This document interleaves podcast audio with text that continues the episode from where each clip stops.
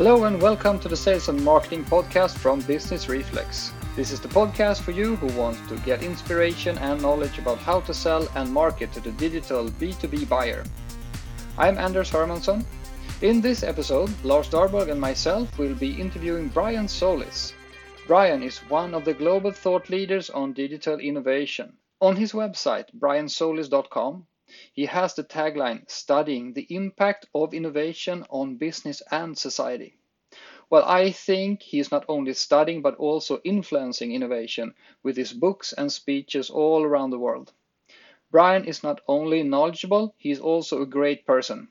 So you understand why I'm really excited about this interview. So let's get right into it. Well, my name is Brian Solis, and what do I do? My goodness. Well, let's let's we'll give the easy version. I'm a, a, digital analyst. I study disruptive technology.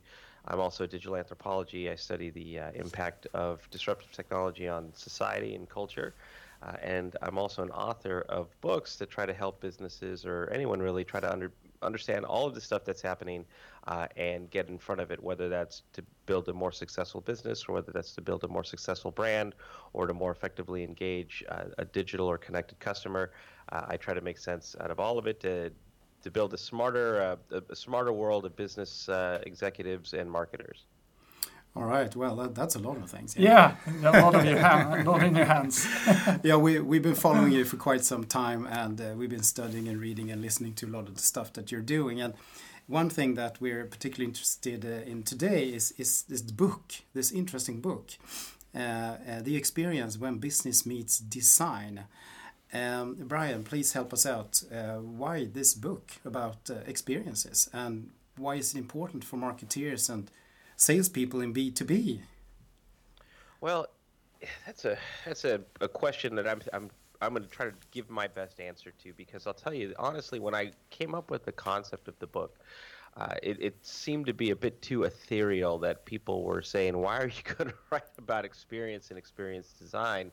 Uh, that that seems to be a very complex subject, and you, are when when you write books, you're supposed to make them uh, approachable and uh, marketable and also uh, practical.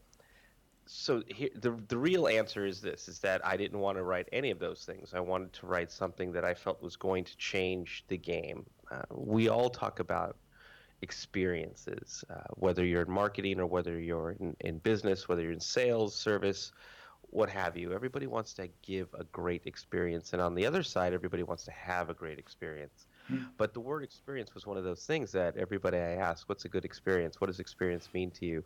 Couldn't really get a straight or consistent answer.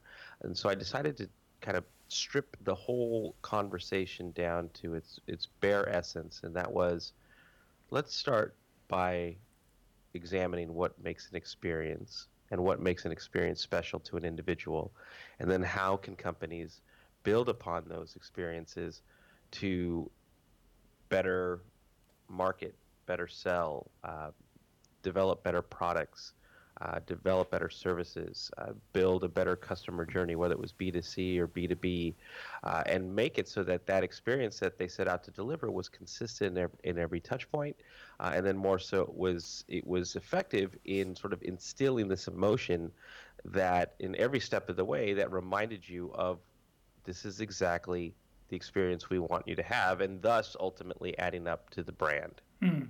So, so Brian, this is Anders. So, what would you say? What what is the the current level of acknowledgement of the fact that you need to be in charge of the experience? What would you say that the current state of of nation is, so to speak? I think most most people thought they were already in charge of it, which I thought was very interesting. Until you say something like, what is the experience you want somebody to have? Hmm. And you're going to get an answer.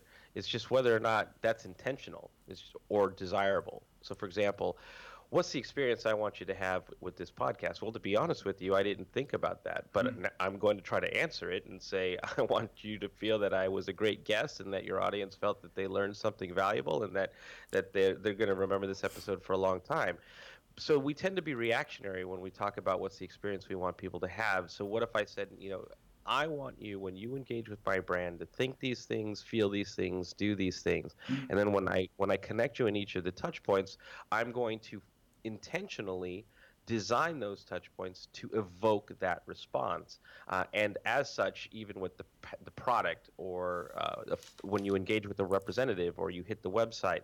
Mm-hmm. So the whole point is that you have to be intentional about experience design because it sort of becomes the experience style guide, much like we have a brand style guide. But now we're being not only intentional, but thoughtful, we're being provocative, uh, we're being strategic, uh, and more more importantly, we have what we need to be collaborative within the organization because, as you know, every company that touches the customer or the customer's customer is not consistent. They are not aligned on what that experience is supposed to be. So they just do their best to make it a good experience, but not an intentional experience. And they often work independent of one another, and sometimes they're competitive with one another. Uh, just a quick example is the person who, uh, the team that runs the website is not the team that runs social media, is not the team that runs mobile, is not mm. the team that runs sales, not the team that runs R and D, and that's that's going to by default and by design have a disconnected experience and yeah. one that's just one that's elusive. So what, so what I get from this is that the, the experience has so far been more of, of a result that we hope for, not that we are we are we're not starting from the experience and then designing everything that leads up to the experience. It's rather that that we have good intentions and hopefully that will lead to an experience that is beneficial to everyone. Ex- that's exactly that's exactly right. And I, I would just add one last thing, and that is I can tell you what that experience is going to be. So even we're, if we're hopeful, I mean, uh, you're going to have an experience. I just don't know exactly. so, something that you, uh, when I opened up the book the first time I got it, I, something I noticed relatively quickly, a couple of pages into the book, is this concept concept about the buyer's journey, where you actually uh, explain uh, the buyer's journey. Um, with an uh, eclipse or no sorry what's the what's a never-ending circle. What's the english uh, yes, word yes, for this thing? infinity loop, infinity yeah the infinity, infinity uh, uh, and instead of using like a funnel or or wheels or other types of stuff um, uh, can you explain to us a little more the, the thinking behind that uh, symbol to explain the buyer's journey?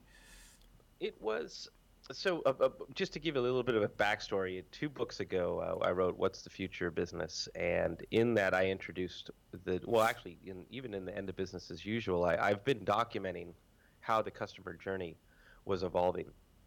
And it was important because it was my attempt to teach anybody who works in customer experience or anybody that just touches the customer in general that it's not the funnel. Most companies are designed around a funnel. They're, they're sort of disparate efforts to bring people along to sell, to market, to serve, to uh, resell, etc. But the dynamic customer journey was something that I was showing was much more. Um, uh, I don't want to say circular because it wasn't circular, but it just wasn't linear was the point and mm-hmm. i was able to show how these touch points what was happening in each of these touch points and how they never just went from you know beginning to end they went from beginning to here then they're back out then they're back in then they're back out back in uh, and it was meant to open the eyes of anybody to say, wow, this is not the journey we're providing for people. But if this is what people are doing, we're going to have to rethink the customer journey. Hmm. Uh, the infinity loop was something proposed by a company called Eloqua, which was subsequently acquired by Oracle, as a way of saying your customer journey has really no end. It has a beginning, but no end. And the idea is that when we think about the customer journey, we think about investing in all the touch points that get someone to buy. What we don't necessarily consider is that the customer experience doesn't end there.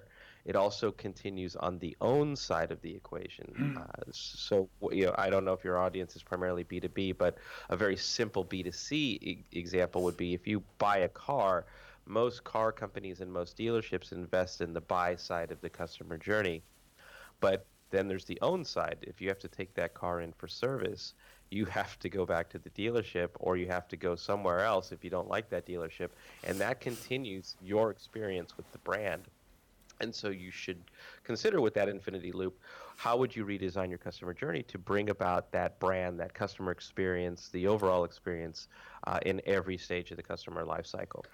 Yeah. It, it sounds like the concept of, of experience is a great way to to get the common ground for all the people that are actually that are actually touching the customer in some way because you could say that we have great service level and then you will you because the service people do their job correctly but they are not starting from they, they are not actually acknowledging that they are providing the customer with an experience so there there is more likely to be gaps there uh, if i if i get you right yeah, that's right. There's not only gaps, but in some ways, some of them are counterintuitive. Some of them are competitive uh, against one another. Mm. There's just no real consistency in, in or fluidity is probably a better word. Right. In de- letting you kind of seamlessly interact with these different touch points and you know look a lot of this is because the customer journey as it exists is, was built or even the idea of it was built you know 60 years ago uh, and uh, the world has changed and so when we try to update that customer journey with, say, the latest technologies, we just bolt it on to the existing customer journey. So it's already rooted yeah. in the past, and it's already uh, it's already outdated. It's more about the funnel and, and as quickly as possible put them up back into the funnel so you can sell to them again.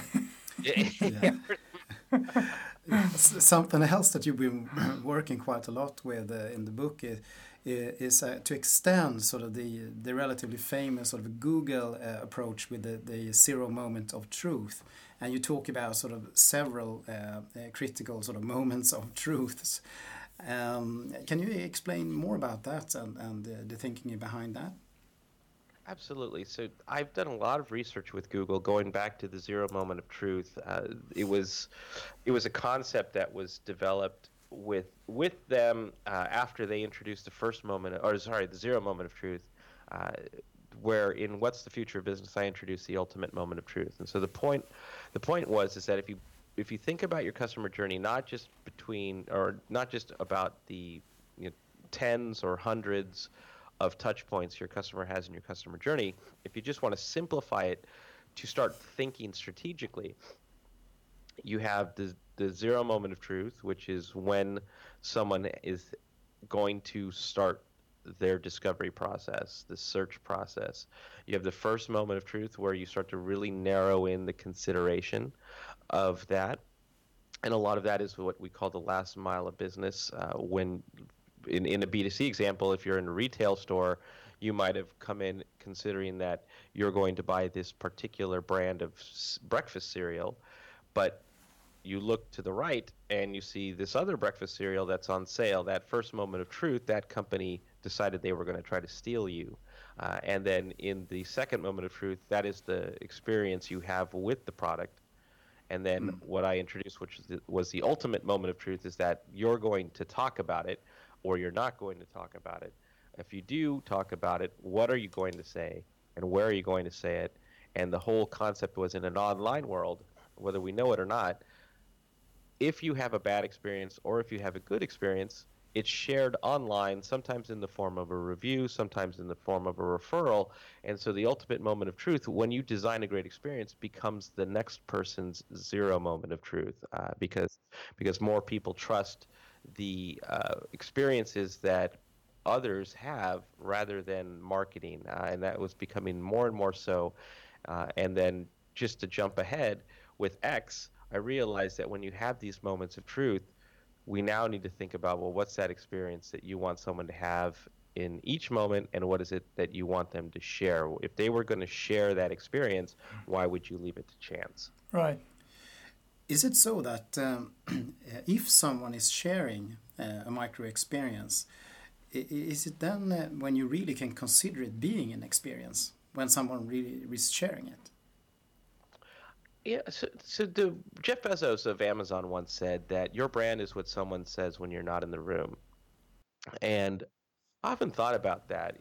Same thing is true for, for you and me. If we're in a group of, if if we're with a group of people at let's just say a bar, and I excuse myself to use the uh, the water closet, most likely the rest of the people are going to talk about me even if it's to say, "Oh, he's a great guy," or you know, "I love when he's around," or you know, that guy. Yeah, sometimes he could just get on my nerves.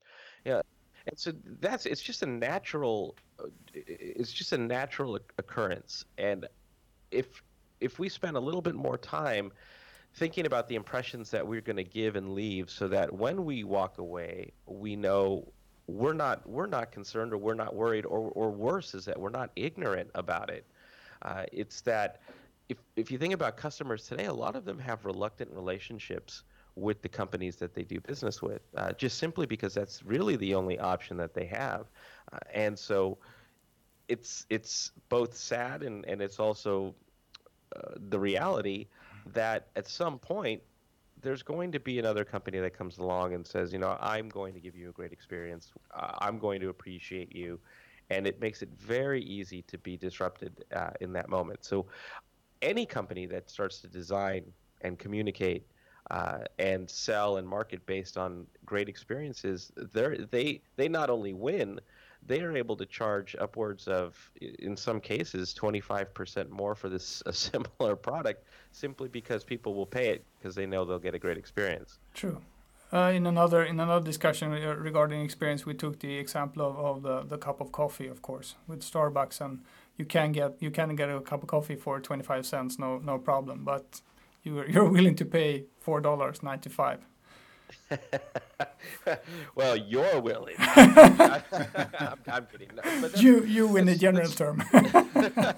it's it, well, and, and the, what Starbucks does very well is that they've made the cup of coffee into. Uh, well, into an experience. Mm. The, in fact, it's it's all intentional, uh, from the mobile app to the in-store experience to the whole process of getting your coffee and drinking your coffee. They've created a community, and an environment, experience. The furniture, the uh, the the whole thing is just meant to uh, elevate what it meant to have a cup of coffee, mm. uh, and that's that's the point. And everything about Starbucks can also continue to be improved. They they look at technology, they look at innovation. They have artificial intelligence right now that you can uh, basically their version of a chatbot that you can order coffee through your messaging apps. Uh, they're really always thinking about improving and heightening that desired experience, but that means that someone some at some point said what's the experience going to be. Mm. Another company that I think about when, when we talk about the experience is Disney. I mean, they are, if, if, uh, if we talk on a, on a philosophical level, all companies are only about experiences, basically, how you experience their service or their product. But I think more than others, Disney is this experience factory and you're really immersed in their experience when you cross over into Disney World in Florida it's another experience. They have even other have other materials on the on the highway to, to give you another experience. So do do you think they are a good example of, of experience aware company? Well, yes. In fact, in the book, I talk about the Disney parks uh, as being uh, as being a quintessential example of experience design, or even Pixar. Uh, I talk about Pixar mm-hmm. about for example, they just released a video that shows how all their movies are interconnected. Uh, so you could see just how intentional they are about the experience that you're going to have. What I, I would even challenge Disney. So let's let's talk about this real quick. So if you ever step inside a Disney park, mm. you'll see that everything is meticulously designed. How you're greeted, uh, what that person's wearing, what you see as you're walking through the turnstiles coming into the park, uh, the landscaping, uh, how each world is very meticulous in terms of how that world looks and feels and the sounds you hear and what you smell and when you look down even the the, the, the, the, the concrete or the floors or the stones are meant to sort of have that that feeling that you're in that world. They'll even put things in the concrete like a bottle cap from that era so that you're like, wow, I mm. really, I mean, even the trash cans are, are designed to be uh, part of that experience. Mm. Uh, so yes, every aspect of that is very thoughtful uh, and very much like what Apple does as well. But where Disney starts to fall apart is when you leave the park. So the website is probably one of one of the most average websites you've ever seen. The app, you know, leaves a lot to be desired. Uh, so there's elements of that the entire customer experience that need need to be much more much need, they need to emulate more of what you get in the park so that you're never turned off it's just always an on experience about that resort how you felt what you sensed and then your desire to get back hmm. yeah uh, well if, if we move on a bit brian something i would like to ask you about is sort of you're you're a company that hasn't really started on this experience journey but what, what are the sort of steps you need to take to to really become good at this? Um, what's going to be critical if you want to be successful over time? I think it starts with understanding what the customer experience is today. I know that sounds very commonsensical, but it, it's it's it's very rare uh, in that we first have to agree on what the word experience means. Um, believe it or not, that's that's it's it's a conversation that's it, it, there's a lot of debate around it. So what I tried to do in the book was to say, look, let's let's just before we even look at what a customer experience is, let's agree on what it is. An experience is something you feel in a moment. It activates your senses.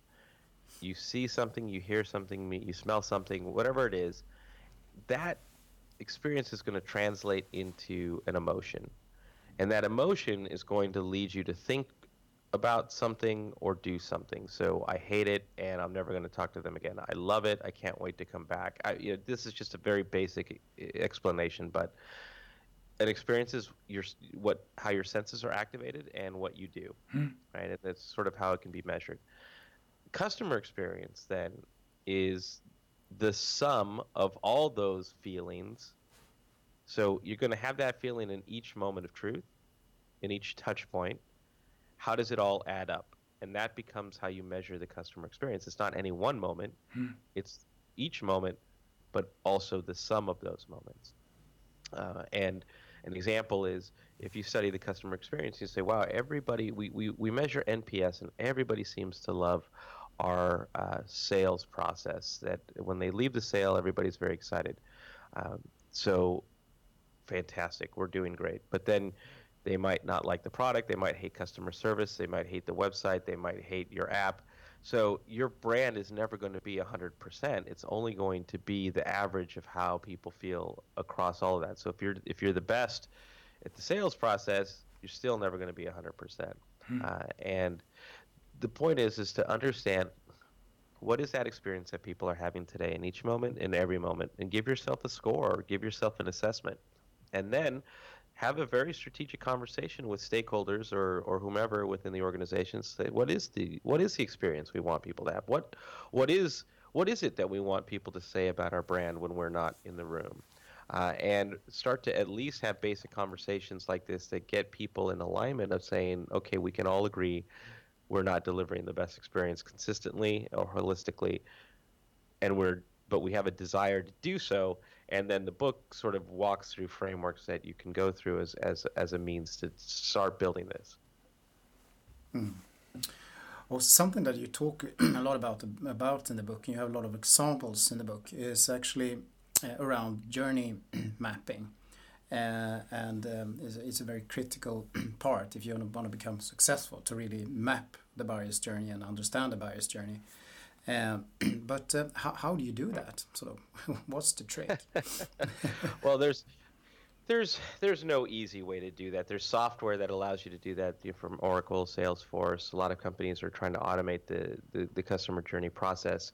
Uh, there's manual ways of doing it. I talk about customer journey mapping. I talk about experience mapping. I talk about uh, storyboarding, for, uh, taking lessons from Disney.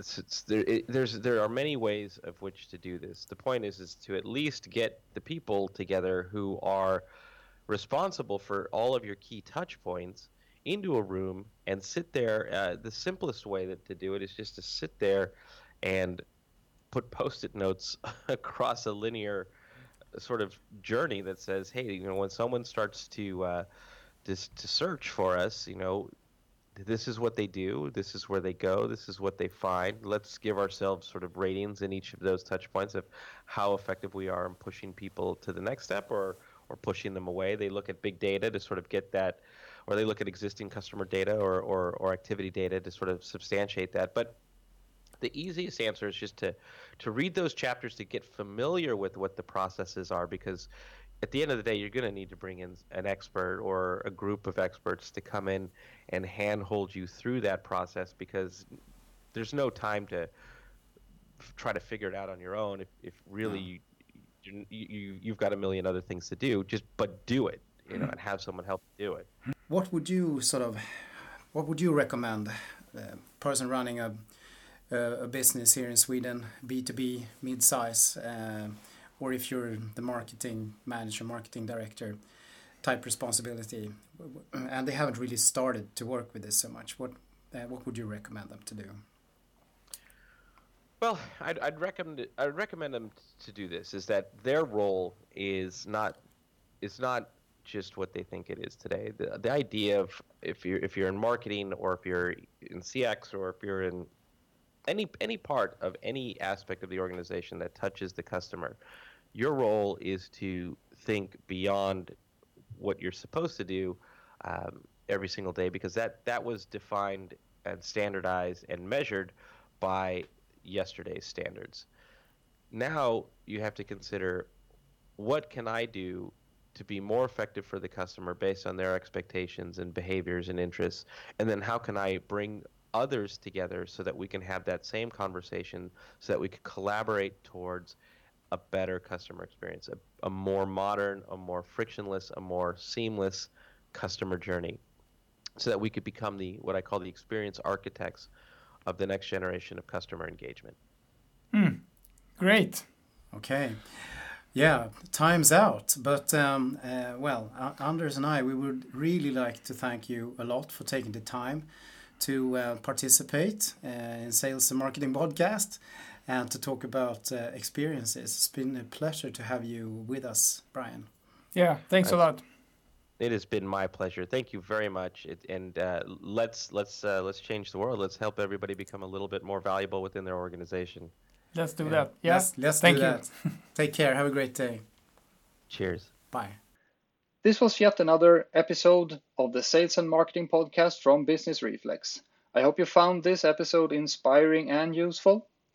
I leave you with our usual ending. Whatever you do out there, stay relevant. Have a great day.